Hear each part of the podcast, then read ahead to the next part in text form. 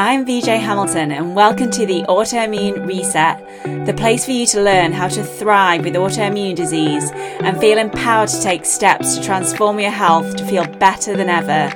You can start making changes today to improve your health. So, with every episode, my mission is to share with you simple ways to uplevel your diet and lifestyle with key learnings from my own journey reversing autoimmune disease and inspirational stories from those who have reset their autoimmune symptoms and are now thriving in life. I suffered from autoimmune disease for over 25 years and now I live symptom free, and I wish the same for you as well. So, thank you for being here and sharing this time with me. Now, let's get started.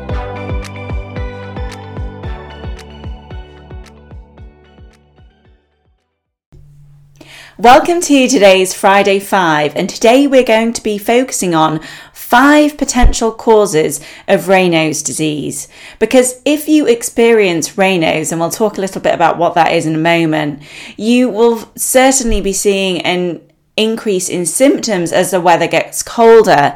And in the UK, it is getting very cold here at the moment. So if you do suffer from Raynaud's, you may have noticed that you have a lot of symptoms at the moment. So what is Raynaud's? And let's clarify how to say Raynaud's as well, because I've heard a lot of people saying Raynaud's, even Reynolds, but the correct pronunciation is Raynaud's, just in case you were wondering. Now, what is Raynaud's disease? Well, it ordinarily affects the hands and feet, and people who suffer from Raynaud's may notice that their fingers or toes go white and numb when they are exposed to cold, and that is due to the blood vessels at the end of the fingers contracting and causing a lack of blood flow to the fingers and toes. And that's why they then turn white.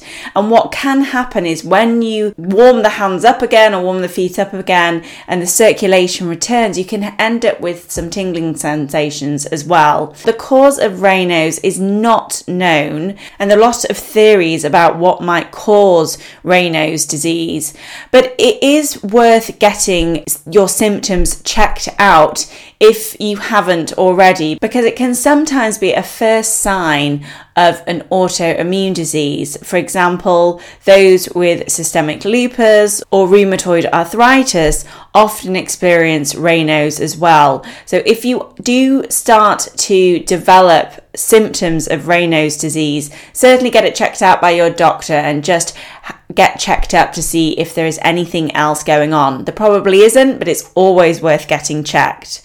Now, Raynaud's is a form of vasculitis, and vasculitis is related to inflammation of the blood vessels. And obviously, blood vessels are key in this condition because that is the reason that the blood flow is restricted at the bottom of the fingers and toes. That's why they turn white. But let's talk about what the potential causes of Raynaud's may be, because as you may know if you've listened to my podcast, I very much follow functional medicine principles. I'm a member of the Institute of Functional Medicine, and I'm really, when I'm working with my clients and when I'm exploring my own health issues, I want to know what the root of it is. And I find Raynaud's a really interesting disease because there are many potential causes of Raynaud's disease. People might present in the same way. You may have white fingers and white toes, but the cause might be different. So here are a few potential causes of Raynaud's disease. One potential cause may be blood sugar dysregulation because high blood sugar is inflammatory and may cause inflammation of the vessels. As I said, Raynaud's is a form of vasculitis and what can happen is when the vessels are inflamed and there is an increase in free radicals, it can cause dysfunction of the vessel. So, anything that is causing inflammation of the vessels can affect blood flow, and this may be one of the reasons that people develop Raynaud's disease. Now, the other potential cause of Raynaud's is genetic susceptibility because Studies suggest that about 30% of those with primary Raynaud's phenomenon may have a close family member with the condition. And when we say primary, it means that it doesn't relate to an autoimmune disease, as I was mentioning earlier. So it's when you just have Raynaud's disease with no obvious association with any other illness. If you do have a genetic susceptibility to the condition, then it may be, well, what, what is that genetic susceptibility? And they haven't discovered that yet, but it is worth knowing that if other people in your family have Raynaud's disease, you are more at risk of developing it. Now, the third potential cause of Raynaud's disease is cellular toxicity. Cellular health is so vital for so many functions in the body. When the cells become toxic due to the air that we may be breathing or the food that we're eating that has pesticides in it or con- or consuming food that's been in plastic. There are many reasons why we might be exposed to toxins, and those toxins can seep into our cells. And when those toxins uh, when we have a high toxic load in the body, it really can burden the liver, and this may contribute to symptoms of Raynaud's phenomenon because a sluggish liver can impair circulation, and circulation is at the heart of Raynaud's disease. And one of the symptoms of an autoimmune disease called primary biliary cirrhosis, which affects the liver, is Raynaud's disease. So it shows that there is a link there between your liver health and your circulation and the effects that it can have on this condition. If your liver health is part of this phenomenon, then it may be worth trying some detox therapies. You can do things like dry brushing, making sure you're eating lots of dark green leafy vegetables and cruciferous vegetables, as well as lots of herbs like parsley, oregano, and basil.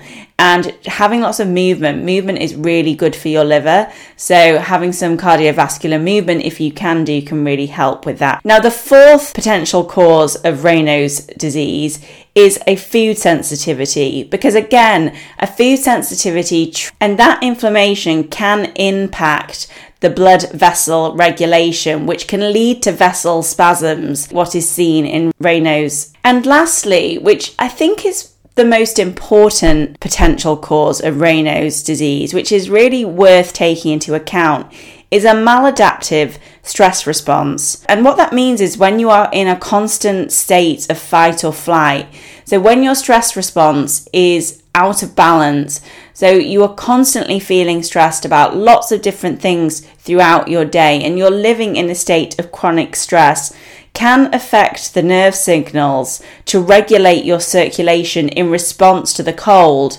So, when that is impaired, it means that your blood vessels are more likely to go into spasms when they come into contact with the cold. And that's where these relaxation techniques can play a really vital role in not just helping to reduce symptoms of Raynaud's, but also to help reduce other inflammatory symptoms, which may also be intensified when you are in that chronically stressed state. So, I really do think relaxation techniques like the emotional freedom technique, deep breathing exercises, and meditation can really help with these types of conditions. So, it's worth making sure that you have a daily practice and then a go to stress transformation technique that you use throughout the day. Today, I just wanted to go through the potential causes of Raynaud's. I think for any type of condition, it is really worth exploring the root cause of your symptoms.